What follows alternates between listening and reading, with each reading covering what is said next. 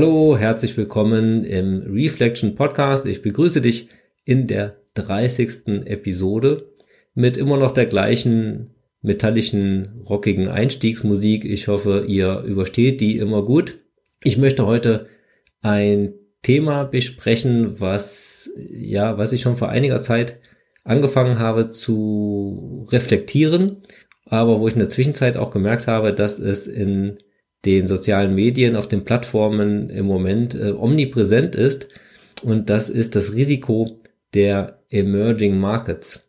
Ihr kennt es alle, die klassische Aufteilung 70-30. Wenn man mit einem klassischen ETF-Portfolio konfrontiert wird, dann hat man entweder einen einzelnen Welt-ETF oder man bekommt diese 70-30 Aufteilung vorgeschlagen, was so viel bedeutet wie, dass man 70 Prozent des Anlagekapitals in einen MSCI World ETF und 30% in einen Emerging Markets ETF stecken sollte, damit man sowohl die entwickelten Märkte als auch die Schwellenländermärkte in seinem Portfolio hat, was ja grundsätzlich auch sehr vernünftig ist.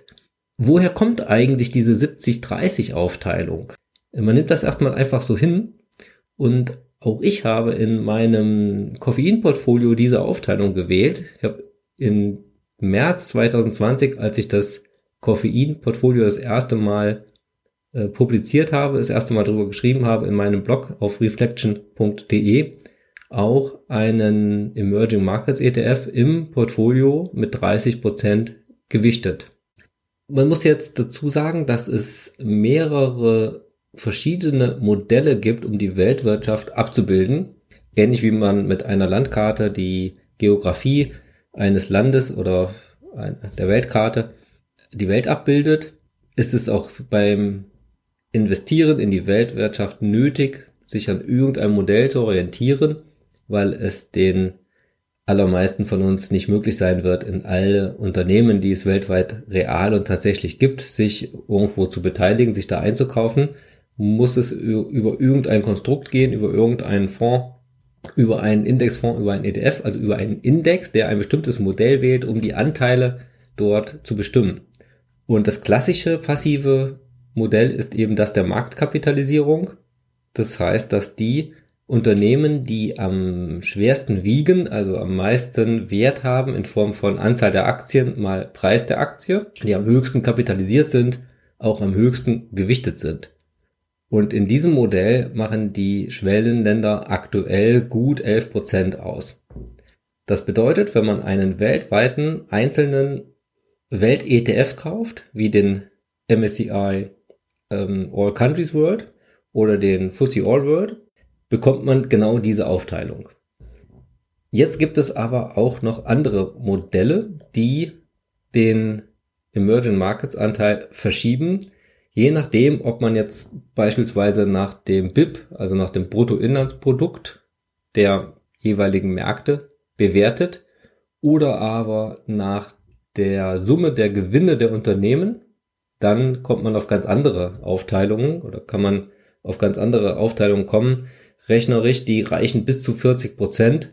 Ich glaube, bei dem BIP-Ansatz ähm, haben die Emerging Markets bis zu 40 Prozent Anteil am Weltsozialprodukt.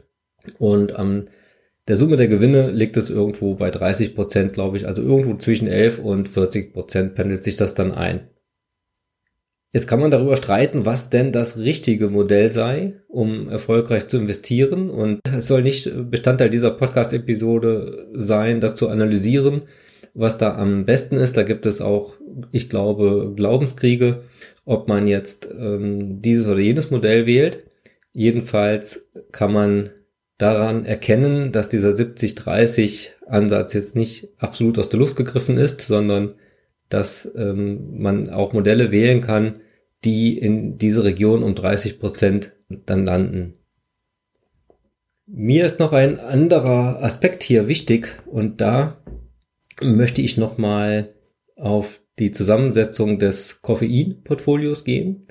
Dieses hat, besteht insgesamt aus fünf ETFs, ähm, ich möchte die jetzt nicht im Einzelnen alle vorstellen oder begründen, warum die Zusammensetzung genau so äh, ist mit den anderen ETFs. Mir kommt es nur darauf an, dass auch ein Small Caps ETF drin ist. Das heißt ein ETF, der, der Unternehmen beinhaltet, Aktien von Unternehmen, die kleiner sind als die großen Blue Chips, die in dem MSCI World oder in dem MSCI Emerging Markets enthalten sind, die also eine geringere Marktkapitalisierung haben, werden dort berücksichtigt und das ähm, nehme ich mit in das Koffeinportfolio und zwar aus einem bestimmten Grund. Es geht um Rendite und Risiko. Beide Begriffe, also Rendite und Risiko sind ja bekanntlich miteinander verbunden. Ganz wichtiger Grundsatz in der, in der Anlagestrategie.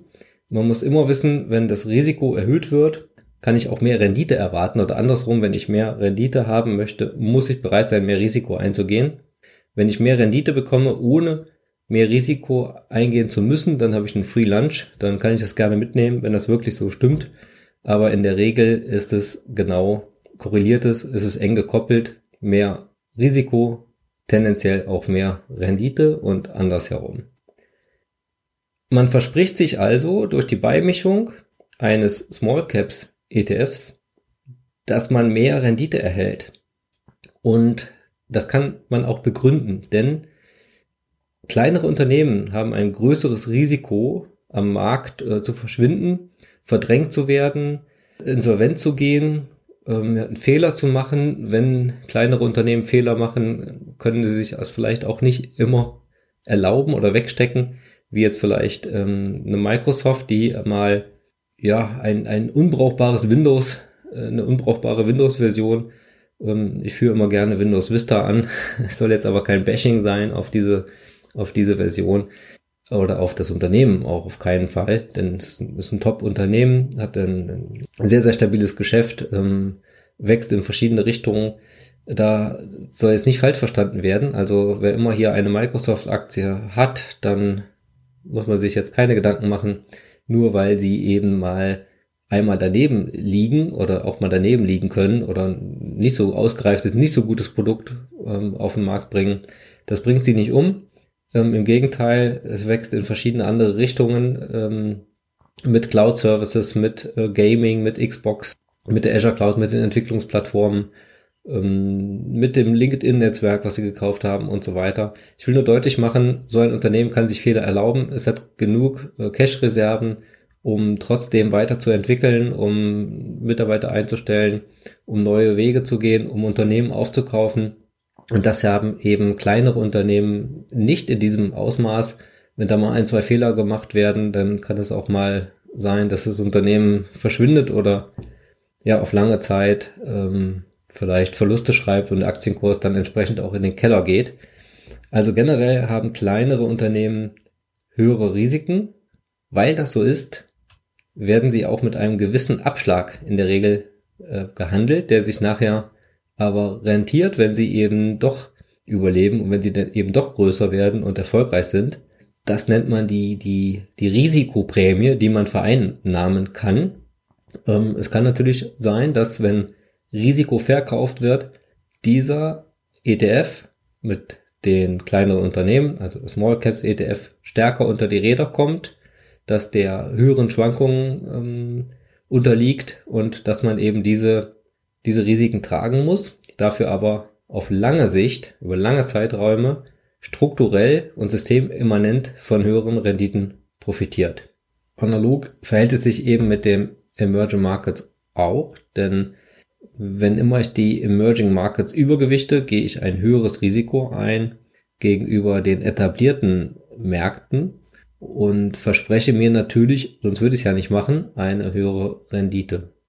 Hier spreche ich davon, dass ich Überrenditen vereinnahmen kann durch diese Risikoaufschläge, die ich bekomme, die mir zugesprochen werden, weil ich kurz- und mittelfristig höhere Risiken eingehe, um langfristig dann entsprechend, wenn es sich ausmittelt, von diesem ja, Risiko, was ich getragen habe, zu profitieren in Form von höheren Renditen.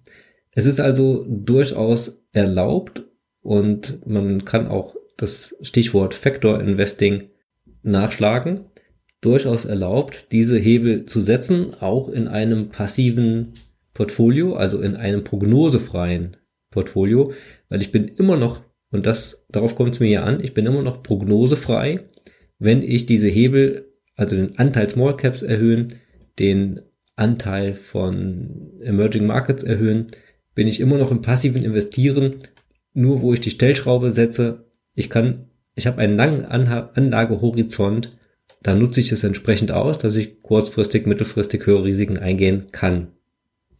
Was ich davon abgrenzen möchte, ist, wenn ich auf Basis von Prognosen, die ich mir selbst zusammenreime, aus eigenen Überlegungen oder aus ähm, eigenen Modellen, die ich mir da zusammenbasteln möchte, oder Gerüchten, Stammtischen, Medien oder sonstiges, was rausbastle und dann etwas zusammenreime und sage, ja, ich weiß es aber besser, dass die oder die Unternehmen oder jene Branchen oder Sektoren übergewichtet werden müssen aus irgendwelchen Gründen, die die Zukunft betreffen, die ich nicht voraussagen kann. Also typische Sprüche sind dann, ja, die äh, Impfstoffhersteller, denen gehört die Zukunft, da investiere ich jetzt rein. Oder Nanotechnologie, ich muss jetzt unbedingt einen Nanotech-Fonds kaufen, weil das ist die Zukunft.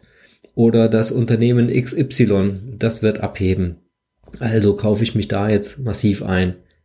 Da spreche ich von Spekulation, wo ich aufgrund von eigenen Prognosen, von eigenen Zukunftsszenarien mir ableite, ähm, was wohl das Rennen machen wird. Und dann bin ich nicht mehr im Bereich des passiven, prognosefreien Investierens, dann bin ich in der Spekulation auf zukünftige, ja, zukünftige Ereignisse, auf, äh, ja, ich, wie wird die Welt in, in fünf Jahren aussehen? Wenn ich das wüsste, dann würde ich nicht in einen ETF investieren oder nicht nach einem strikten Modell investieren, sondern dann würde ich mir mein eigenes basteln, nämlich das, was am meisten Rendite bringt und würde das dann letztendlich kaufen. Das ist der klassische aktive Ansatz, in dem ich oder mit dem ich eine Überrendite erzielen möchte aufgrund eben eigener Gedankengänge. Und das sollte man unterscheiden. Während also das prognosefreie auf dieser Risikoprämie basierende Factor Investing langfristig funktioniert, äh, was auch Statistiken belegen, also langfristige Statistiken belegen eben, dass kleinere Unternehmen auf lange Sicht höhere Renditen abwerfen. Nicht in jedem Jahrzehnt. Ähm, es gibt noch andere Faktoren wie Momentumstrategie oder auch die Value-Strategie, die auch nicht in jedem Jahrzehnt überlegen ist. Und gerade bei der Rallye der Tech-Unternehmen ja sehr, sehr stark unter die Räder gekommen ist, ähm, wo man dann auch Warren Buffett abgeschrieben hatte zunächst äh, das, und ja, ihm vorgeworfen hat, warum er da nicht massiv in Tech-Werte investiert und er dann aber bei seiner Value-Strategie geblieben ist. Ähm, es ist nicht so, dass es jede fünf Jahre, in, in jedem fünf bis zehn Jahreszeitraum die Überrenditen sichtbar sind, aber auf lange Sicht sind die im System integriert. Aber zurück zum Thema. Es geht ja um den Emerging Markets Anteil im Koffeinportfolio, den ich von 30 auf 20 Prozent reduziere. Und zwar ist es mir jetzt hier auch wichtig, das zu erläutern, denn äh, man sollte niemals nach einer Mode gehen. Also man sollte niemals und man kann mir hier diesen Vorwurf machen. Ja, alle reden vom, vom, vom China-Risiko, von, von Russland von der, von der Russland-Aggression gegenüber der Ukraine.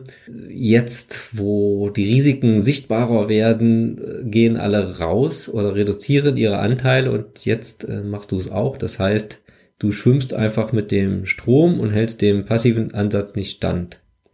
Das möchte ich mir hier auch gerne vorwerfen lassen und deswegen möchte ich kurz ausholen, warum ich denn trotzdem von 30 auf 20 Prozent reduziere es geht mir nicht darum, dass die politischen Risiken, Instabilitäten, Währungsschwankungen, also die Risiken, die man sowieso schon eingepreist hat, wenn man in Emerging Markets wie, wie Brasilien, Russland, China, Taiwan, Indien und so weiter investiert, äh, mit drin ist, das kauft man sich ein, das, das weiß man. Ähm, nach längerer Überlegung habe ich einfach ein Gefühl, dass es zu einer neuen Weltordnung und neuen Blockbildung kommen könnte.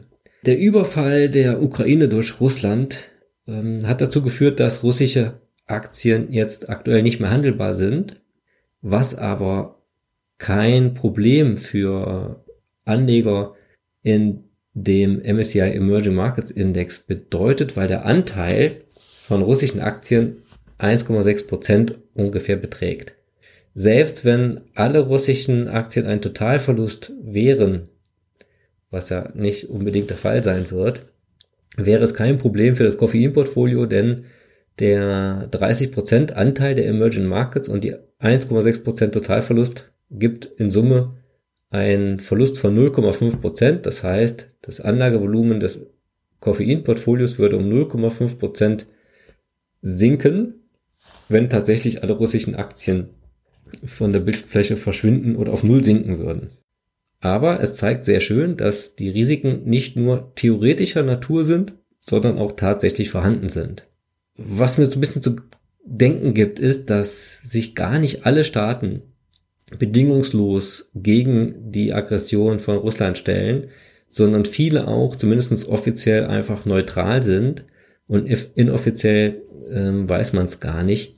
Südafrika, China, Indien sind nur Beispiele, die sich von Staaten, die sich nicht unbedingt eindeutig positionieren, die mittelfristig vielleicht auch von einer Zusammenarbeit mit Russland profitieren können, die ja vielleicht Russland als kleinen Partner nehmen, wenn ich an China denke, die günstige Energieträger, Kohle, Öl und Gas vielleicht von Russland einführen können und dann Wettbewerbsvorteil gegenüber der westlichen Welt oder gegenüber Europa insbesondere ähm, spielen können. Da kristallisiert sich für mich so ein bisschen die Gefahr einer Blockbildung zwischen West und Ost heraus, zwischen Demokratie und Autokratie, zwischen Kapitalismus und Kommunismus in, in den Extremen, wenn ich jetzt die Extreme nur, nur mal nenne, zwischen der Idee der Globalisierung wo wir ja insgesamt profitieren. Nicht, nicht immer jeder und jeder Markt profitiert an jeder Stelle, aber in Summe profitieren wir alle oder haben wir den Wohlstand in den letzten Jahren auch insbesondere der Globalisierung zu verdanken. Also zwischen Globalisierung und Protektionismus. Und man könnte jetzt weitere Wortpaare aufmachen. Es ist so ein bisschen ein Systemrennen wieder ähm, aufgepoppt, was so unterschwellig zwar vielleicht immer da war, aber vielleicht jetzt zur Entladung kommt. Also ist der Westen mit seinen Demokratien, mit seinem Kapitalismus, mit seinem ja, mit seinem Anspruch da, moralischen Anspruch auch ähm, jetzt der Überlegene oder ist eben dann doch die so ein Zwischending zwischen Einpartei, Autokratie und ja, gesteuerter Kapitalismus, Kommunismus, ja, Kollektivismus macht das dann doch das Rennen am Ende und das poppt so ein bisschen auf. Und der China-Anteil im MSCI Emerging Markets liegt etwa bei einem Drittel. Und wenn man Taiwan und Indien nochmal zusammennimmt, macht das auch nochmal fast ein Drittel aus. Das führt mich zu der Frage, wird ein Staat wie China westliche Investoren verlässlich die Gewinne ihrer Unternehmen zukommen lassen? Mittel, Fristig, kurzfristig vielleicht schon. Langfristig, wie sieht das aus? Also wenn ich meine Alterssicherung, meinen Vermögensaufbau mit 30 Prozent und mehr China-Anteil und dann noch eine Portion Indien und so weiter dazu in dem, in meinem Gesamtportfolio enthalten habe. Also im Prinzip sind es ja nur 30 Prozent von 30 Prozent, aber ein großer Teil dann doch in diesen, diesen Märkten investiert ist.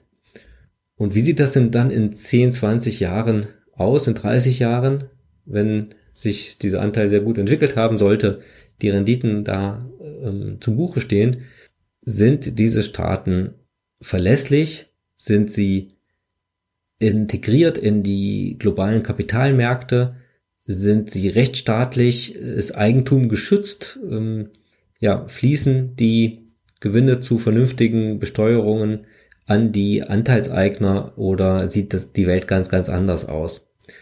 Wir alle haben keine Glaskugel, aber unterm Strich, nach längerem Reflektieren, habe ich mich entschieden, oder zu, zumindest in meinem Vermögensaufbausdepot, was auf das Koffeinportfolio setzt, den Emerging Markets ETF-Anteil von 30 auf 20 Prozent zu reduzieren. Die frei gewordenen 10 Prozent werde ich verteilen auf einmal den Dividenden-ETF, der enthalten ist, und den Small Caps ETF. Diese beiden ETFs werden erhöht von einem Anteil 10% auf 15% jeweils, sodass die neue Aufteilung wie folgt ist. 40% macht der MSCI Core World aus, also 40% klassisches MSCI World, von 30 auf 20 reduziert, der MSCI Core Emerging Markets ETF, 10% der Stocks Europe 600, dann 15% der Vanguard FTSE All World High Dividend Yield ETF, der erfüllt in dem Koffein-Portfolio den Zweck, dass auch in schwächeren Börsenphasen oder sinkenden Kursen oder stark schwankenden Kursen vierteljährlich eine Dividende ankommt, so dass man da auch die Strategie durchhält, wenn man mal so ein, zwei Jahre Flaute hat und in einem Bärenmarkt sich befindet, dass man eben sieht, okay, die Unternehmen verdienen Geld, sie schütten Gewinne aus, diese kommen beim Anleger an. Und 15%, last not least, der MSCI World Small Cap ETF, der keine Emerging Markets enthält, während, das muss man noch dazu sagen, der FTSE All World High Dividend Yield den klassischen Anteil an Emerging Markets auch enthält. Also der umspannt sich über die entwickelten und die Schwellenländer. So ist dann der Anteil an den Emerging Markets insgesamt rechnerisch dann doch nochmal wieder ein bisschen höher. Also kommt auf gut 20 Prozent, aber das sollte hier im Bereich der ein, ein zwei Prozentpunkte liegen, was strukturell keinen, keinen Unterschied macht und aus meiner Sicht zu vernachlässigen ist. Ja, noch ein, zwei Worte zu dem operativen Vorgehen, wie ich das jetzt umsetze. Wer meinen Blog schon länger liest, der weiß, dass ich kein so großer Fan von, von Rebalancing im eigentlichen Sinne bin, wo es ja darauf ankommt, immer die Balance zu halten zwischen genau diesen Anteilen, indem ich regelmäßig auch Anteile verkaufe und andere wieder kaufe. Äh, wenn eben also ein ETF äh, viel stärker gelaufen ist als andere über ein, zwei Jahre, dass ich da den Anteile verkaufe und in den anderen umschichte was immer mit Verkaufsgebühren zu tun hat, aber auch mit ähm, Steuern, die eventuell fällig werden auf Gewinne, auf Zwischengewinne, die man dann schon vorzeitig zahlen muss. Ich bin ein Fan von einer anderen Strategie, die ich Balancing nenne. Das bedeutet, dass ich immer die, meine Sparrate in die oder in den ETF stecke, der am weitesten zurückhängt, also den ich am meisten besparen müsste und es dann auf der anderen Seite auch mal akzeptiere, wenn ein ähm, wenn ein ETF vielleicht mal 4, 5, 6, 7 Prozent über dem Sollwert liegt und ich das versuche, durch das verstärkte Ansparen der zurückhängenden ETFs eben wieder den Ausgleich herzustellen. Erst wenn das gar nicht mehr machbar ist, so dass sich so ein Ungleichgewicht einstellen würde, was ich so nicht mehr abfangen könnte, dann würde ich darüber nachdenken, auch zu verkaufen. Aber aktuell ist es bei mir noch nicht ähm, nötig oder noch nicht vorgekommen, dass ich da einen größeren Verkauf habe tätigen müssen. Bedeutet ganz konkret, dass ich nächster Zeit den Emerging Markets ETF eher nicht bespare und die anderen ähm, entsprechend bespare, vor allen Dingen den ähm, Vanguard FTSE All World High Dividend und den MSCI World Small Cap ETF, damit eben die von 10 auf 15 Prozent hochgefahren werden. Und wenn das wieder angeglichen ist, dann geht's wieder auch mit, mit der Besparung der anderen ETFs weiter. Lest auch gerne den Artikel auf meinem Blog reflect-ion.de nach, wo ich das nochmal beschreibe und auch die, die Aufteilung und auch die konkreten ETFs, von denen ich hier spreche, mit dem, mit der ISIN äh, vorhanden sind. Was auch mal wieder fertig ist, ist ein Update des persönlichen Rentenbescheids, den ich ja auf meinem Blog mit euch teile. Schaut dort gerne mal vorbei und ich würde mich freuen, wenn ihr beim nächsten Mal wieder dabei sind. Und das war's mit dieser Ausgabe des Reflection Podcast.